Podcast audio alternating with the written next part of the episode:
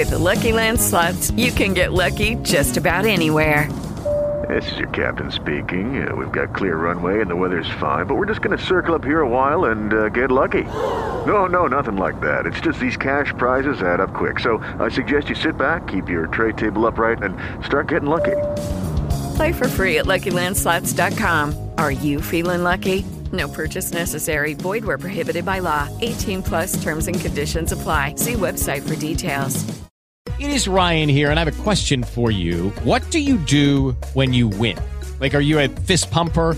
A woohooer, a hand clapper, a high fiver. I kind of like the high five, but if you want to hone in on those winning moves, check out Chumba Casino. At chumba casino dot com, choose from hundreds of social casino style games for your chance to redeem serious cash prizes. There are new game releases weekly, plus free daily bonuses. So don't wait. Start having the most fun ever at chumba casino dot com. No purchase necessary. V G W Group. Void where prohibited by law. See terms and conditions. eighteen plus. Chapter twenty-four, Kapiolani and the Goddess of the Volcano. One morning in the second decade of the nineteenth century, as some Yale students passed up the college steps on their way to their classrooms, they found sitting at the entrance door a dark-skinned lad who was crying silently. When they asked who he was and what was wrong, he told them in his broken English a story at once strange and sad. He was a native of the Hawaiian Islands. In one of the constant and barbarous intertribal fights his home had been destroyed by the victors, and his father and mother cut down before his eyes. Taking his infant brother on his back, he had tried to escape, but was soon noticed, pursued, and overtaken. A ruthless spear was thrust through the body of the child he bore, while he himself was seized and dragged away into slavery. He had gained his liberty by hiding himself on board an American ship which had called at Hawaii and was homeward bound for New Haven, in Connecticut. On the long voyage round Cape Horn, he was treated kindly enough, but when the vessel reached its destination he was of no use to anyone, and was turned adrift to follow his own devices. Unlike Nisima of Japan, of whom at some points his story reminds us, ʻŌpūkahaʻia, for that was the name of this Hawaiian lad, had no Mister Hardy waiting for him in the strange port. But as he roamed about the town, wondering what was to become of him, he came to Yale College, and saw the bands of students passing in and out. In the few words of English which he had picked up from the sailors, he asked a passer-by what that great building was, and why those young men kept coming and going. He was told that this was a school of learning, and that those who entered its walls did so that wise men might teach them all that it was best to know. Now, though a Pacific Islander and half a savage, ʻŌpūkahaʻia had that same thirst for knowledge which delighted Doctor Samuel Johnson so greatly when he discovered it one day in a young waterman who was rowing him across the Thames, and which frequently appears in persons who would hardly be suspected of having any intellectual tastes at all. In this youth from Hawaii, with his dark skin and restless eyes and broken speech, there burned an eager longing to know much more than he did, and especially to learn the secret of the white man's wisdom. It seemed natural to him to turn his feet towards the college, since there, it seemed, the fountain of truth and knowledge was to be found. But when he climbed the steps and reached the portal, his heart had failed him utterly, and that was why the students found him crouching there that morning with the tears rolling down his cheeks. His questioners were half amused by this curious tale, but there were kind men among them, and many kind and Christian hearts among the good folk of the old Puritan town. An interest was awakened in ʻŌpūkahaʻia, which led to his being provided for, and taught not only something of the wisdom of the white men, but the great saving truths of the Christian faith. After some years had passed, ʻŌpūkahaʻia felt that he must go back to his own islands and tell his people the good news that he had learned himself. But meanwhile the romantic story of this Hawaiian youth had become widely known, and an interest in him and his country had grown up among the American churches. The American Board of Foreign Missions took up the matter, and decided to begin missionary work in the Hawaiian Islands. The scheme was entered into with a great deal of popular enthusiasm, and when at length in eighteen twenty the pioneers set sail on their long voyage round the South American continent, the party included no fewer than seventeen persons besides ʻŌpūkahaʻia himself. In a very real sense ʻŌpūkahaʻia may be looked upon as the founder of the American Mission in Hawaii. If he had not sat weeping some years before on the doorstep of Yale College, that band of missionaries would never have sailed in the Thaddeus for those far-off heathen islands. But here his share in the enterprise comes to an end. He was not destined to carry the gospel to his countrymen. The harsh New England winters had been too much for one born amidst the soft, warm breezes of the Pacific Ocean. He died of a decline, and it was left to others to carry out that idea, which his mind had been the first to conceive, of giving to the Hawaiian people the blessings of a Christian civilization. Beginning so romantically, the story of this American expedition grew even more romantic as time went on. Perhaps there has never been in the whole history of Protestant missions another record of such rapid and wholesale transformation of a degraded heathen race as took place in connection with this enterprise which had been inspired by the strange vision of a Sandwich Islander knocking at the gates of a Christian college. The Reverend Titus Coan, for example, one of the leading figures of that stirring period, baptized more than seventeen hundred persons on a single Sunday, and in one year received considerably more than five thousand men and women into the full communion of the church. Persons who up to the time of their conversion had lived the lawless life of the savage, robbers, murderers, drunkards, the former high priests of a cruel idolatry, their hands but recently washed from the blood of human victims, all assembled together in Christian peace and love to partake of the sacrament of the Lord's Supper. As Doctor A T Pierson remarks in his New Acts of the Apostles, the transforming energies which swept through the islands in the early years of the mission find no adequate symbols but those volcanic upheavals with which the Kanakas are familiar. And yet, sudden as it was, this was no transient emotional result. It was a reconstruction of the community from its very base, the permanent creation of an orderly, decorous, peaceful Christian state. Of all the arresting incidents of this great religious revolution, the most dramatic is one which took place within the very crater of Kilauea, the largest and most awful of the active volcanoes of the world. In this dread amphitheater, on the very brink of the eternal fire fountains of Hawaii, Kapiolani, the high chieftainess of Kawaroa, openly challenged and defied Pele, the indwelling goddess of the volcano, as every Hawaiian believed. Her act has been likened to that of Boniface at Geismar, when with his axe he hewed down the venerable oak which had been sacred for centuries to Thor the Thunderer, while those around looked on with the fascination of horror, expecting every moment to see him struck dead by a bolt from heaven. Still more aptly the incident is compared by Miss Gordon Cumming to the great scene on Carmel, when Elijah challenged the idolatrous priests of Baal in the name of Israel's God. In eighteen twenty-five one of the missionaries, the Reverend Mister Bishop, made a preaching tour right round the main island of Hawaii. An adventurous tour it was, for he constantly had to clamber on hands and knees up the face of precipitous cliffs, and to make his way over rugged lava beds or across deep gullies and swollen mountain torrents. At other times it was necessary to skirt the frowning rocky coast in a frail canoe, so as to circumvent those inland barriers which could not be crossed. The native villages were often difficult to find, hidden as they were in almost inaccessible glens. But whenever this brave, adventurous preacher stood face to face with the people, the most wonderful results followed, and he was amply repaid for all his dangers and toils. Among the converts of that time was Kapiolani, the most noted of all the female chiefs of Hawaii, who ruled over large possessions in the southern part of the main island. Previous to this, she had been intensely superstitious, and like most of the natives, had lived a reckless and intemperate life. Now she was utterly changed. First she set herself to reform her own life, dismissing all her husbands but one, who like herself professed Christianity, and adopting strictly sober habits. Next she did her utmost to uproot idolatrous notions and customs among her people, putting down infanticide, murder, drunkenness, and robbery with a firm hand, and without counting the possible cost to herself. She soon realized that the great obstacle to the progress of the gospel among the Hawaiians was their superstitious faith in the divinities of Kilauea, and above all in Pele herself, the grim and terrible goddess who was supposed to have her dwelling place within the crater of the burning mountain.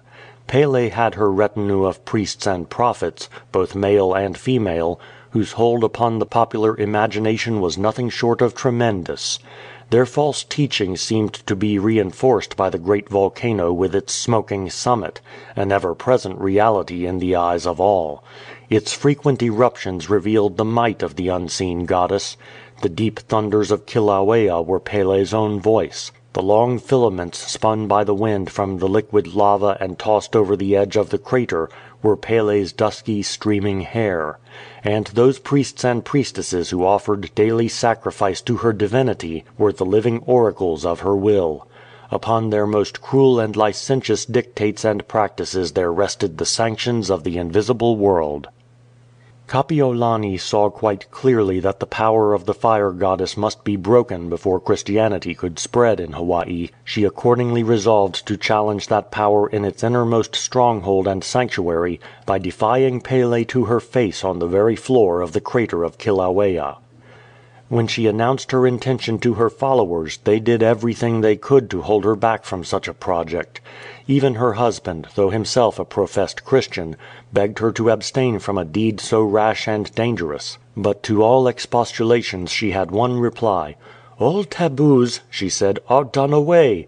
We are safe in the keeping of the Almighty God, and no power of earth or hell can harm his servants." When her people saw how determined she was, they gave up trying to dissuade her, and about eighty of them were even so bold as to volunteer to accompany her to the summit of the fiery mountain. From Kapiolani's home Kilauea was distant about one hundred miles in a straight line. To reach it was a toilsome journey, a journey which took her and her companions over jagged mountain peaks and rough lava beds. But no detour would she make. She pressed straight on towards the volcano, over which there ever hung a dark pall of smoke by day, a lurid cloud of fire by night. As she advanced, the people came in crowds out of the valleys to watch the progress of this strange pilgrimage. Many of them implored her to turn back ere it was too late, and not to draw down upon herself and others the vengeance of the fire gods. But this was her invariable reply: "If I am destroyed, you may all believe in Pele, but if I am not destroyed, you must all turn to the only true God." At length, after a most fatiguing march, this bold champion of the new faith reached the base of Kilauea and began the upward ascent. As she approached the cone, one of Pele's weird prophetesses appeared and warned her back in the name of the goddess. In her hand this Hawaiian pythoness held a piece of white bark cloth, and as she waved it above her head she declared it to be a message from Pele herself. "Read the message!" exclaimed Kapiolani, upon which the woman held the pretended oracle before her, and poured out a flood of gibberish, which she declared to be an ancient sacred dialect. Kapiolani smiled. "You have delivered a message from your God," she said, "which none of us can understand. I too have a pala pala, and I will read you a message from my God, which everyone will understand." Whereupon she opened her Hawaiian Bible and read several passages that told of Jehovah's almighty power, and of the Heavenly Father's saving love in Jesus Christ. Still pressing on, Kapiolani came at length to the very edge of the vast crater, which lies one thousand feet below the summits of the enclosing cone, and led the way down the precipitous descent towards the black lava bed. On the crater's brink there grew, like the grapes of Vesuvius, clusters of the refreshing oelo berry, sacred to Pele herself, which no Hawaiian of those days would taste till he had first cast a laden branch down the precipice towards the fiery lake, saying as he did so, "Pele, here are your oelos. I offer some to you, some I also eat," a formula which was supposed to render the eating safe, but without which an awful taboo would be infringed. Seeing the berries hanging all around her, Kapiolani stopped and ate of them freely without making any acknowledgment to the goddess. She then made her way slowly down into the bowl of the crater, and when she reached the bottom, walked across the undulating crust of lava till she came to the Halemaʻumaʻu itself, the house of everlasting burning. Standing there, she picked up broken fragments of lava and flung them defiantly towards the seething cauldron, which writhed and moaned and flung out long hissing tongues of red and purple flame. Having thus desecrated Pele's holy of holies in the most dreadful manner of which a Hawaiian imagination could conceive, she now turned to her trembling followers, who stood at some distance behind, and in a loud clear voice, distinctly heard above all the deep whispers and mutterings of the volcano, she spoke these words, which were engraved forever afterwards on the memories of all who heard them. "My God is Jehovah! He it was who kindled these fires. I do not fear Pele. Should I perish by her wrath, then you may fear her power. But if Jehovah saves me while I am breaking her taboos, then you must fear and love him. The gods of Hawaii are vain." Kapiolani then called upon her people to kneel down on that heaving floor and offer a solemn act of adoration to the one Almighty God, and thereafter to join their voices with hers in a hymn of joyful praise. And so by Christian praise and prayer the very crater of Kilauea, formerly the supposed abode of a cruel goddess, was consecrated as a temple to the God of holiness and love. The news of Kapiolani's bold deed soon ran from end to end of Hawaii. It sent a shiver of despair through the hearts of Pele's priests and votaries. Every one felt that the old dominion of the fire gods must be tottering to its fall. Ere long the people began to turn in crowds from their idolatries. Even the heathen priests and priestesses renounced their allegiance to dark and bloody altars, and made profession of their faith in Christ. One day a sinister figure presented itself before one of the missionaries, among a number of people who were waiting to receive some Christian instruction. It was a man whose gruesome office it had been, in the service of Pele's altar, to hunt and catch the victims that were needed for the human sacrifices demanded by the goddess. This dreadful being had acquired the skill of a wild beast in lurking in the bypaths of the forests to leap upon the passers-by, and was possessed of such enormous strength besides that he could break the bones of his victims by simply enfolding them in his iron embrace. No wonder that on seeing him the people shrank back in terror as if from some monster of the jungle. But even this man was conquered by the gospel of love and peace, and turned from serving Pele to follow Jesus Christ. In the larger centers of population the natives gathered in vast multitudes to listen to the missionaries. More than once Mister Bishop preached to the assemblages that numbered upwards of ten thousand persons.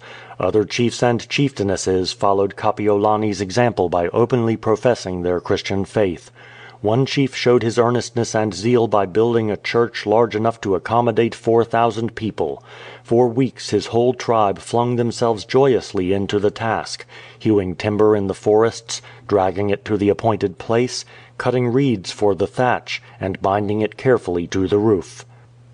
If ever there were romantic days in the history of a Christian mission, such days were experienced by those who witnessed the sudden glory of the Christian dawn that rose upon the Hawaiian Islands, flushing mountain, shore, and ocean with the radiance of the skies. There were giants and heroes, moreover, in those days, for pioneers like Mister Bishop and Titus Coan deserve to be described by no lesser words. But so long as men tell the wonderful story of the spread of Christianity over the islands of Oceania, and recall the heroes and heroines of the past, the figure of Kapiolani will stand out bravely, as she is seen in the strength of her newborn faith defying Pele's wrath in the dark crater of Kilauea. End of chapter twenty-four. Experience the best in relaxation and entertainment with SolGood streaming at sol good dot org. Our extensive library features hundreds of audiobooks, thousands of short stories, original podcasts, and popular sounds for sleep, meditation, and relaxation, all ad-free. Whether you want to escape into a good book or fall asleep to your favorite ambient sound, we have something for everyone. Go to sol good dot org to start streaming and discover your new go-to for entertainment and relaxation. That's solgood dot org. Experience the best in relaxation and entertainment with SolGood streaming at sol good dot org. Our extensive library features hundreds of audiobooks, thousands of short stories, original podcasts, and popular sounds for sleep, meditation, and relaxation, all ad-free. Whether you want to escape into a good book or fall asleep to your favorite ambient sound, we have something for everyone. Go to Sol Good dot org to start streaming and discover your new go-to for entertainment and relaxation. That's S O L G O O D dot O R G.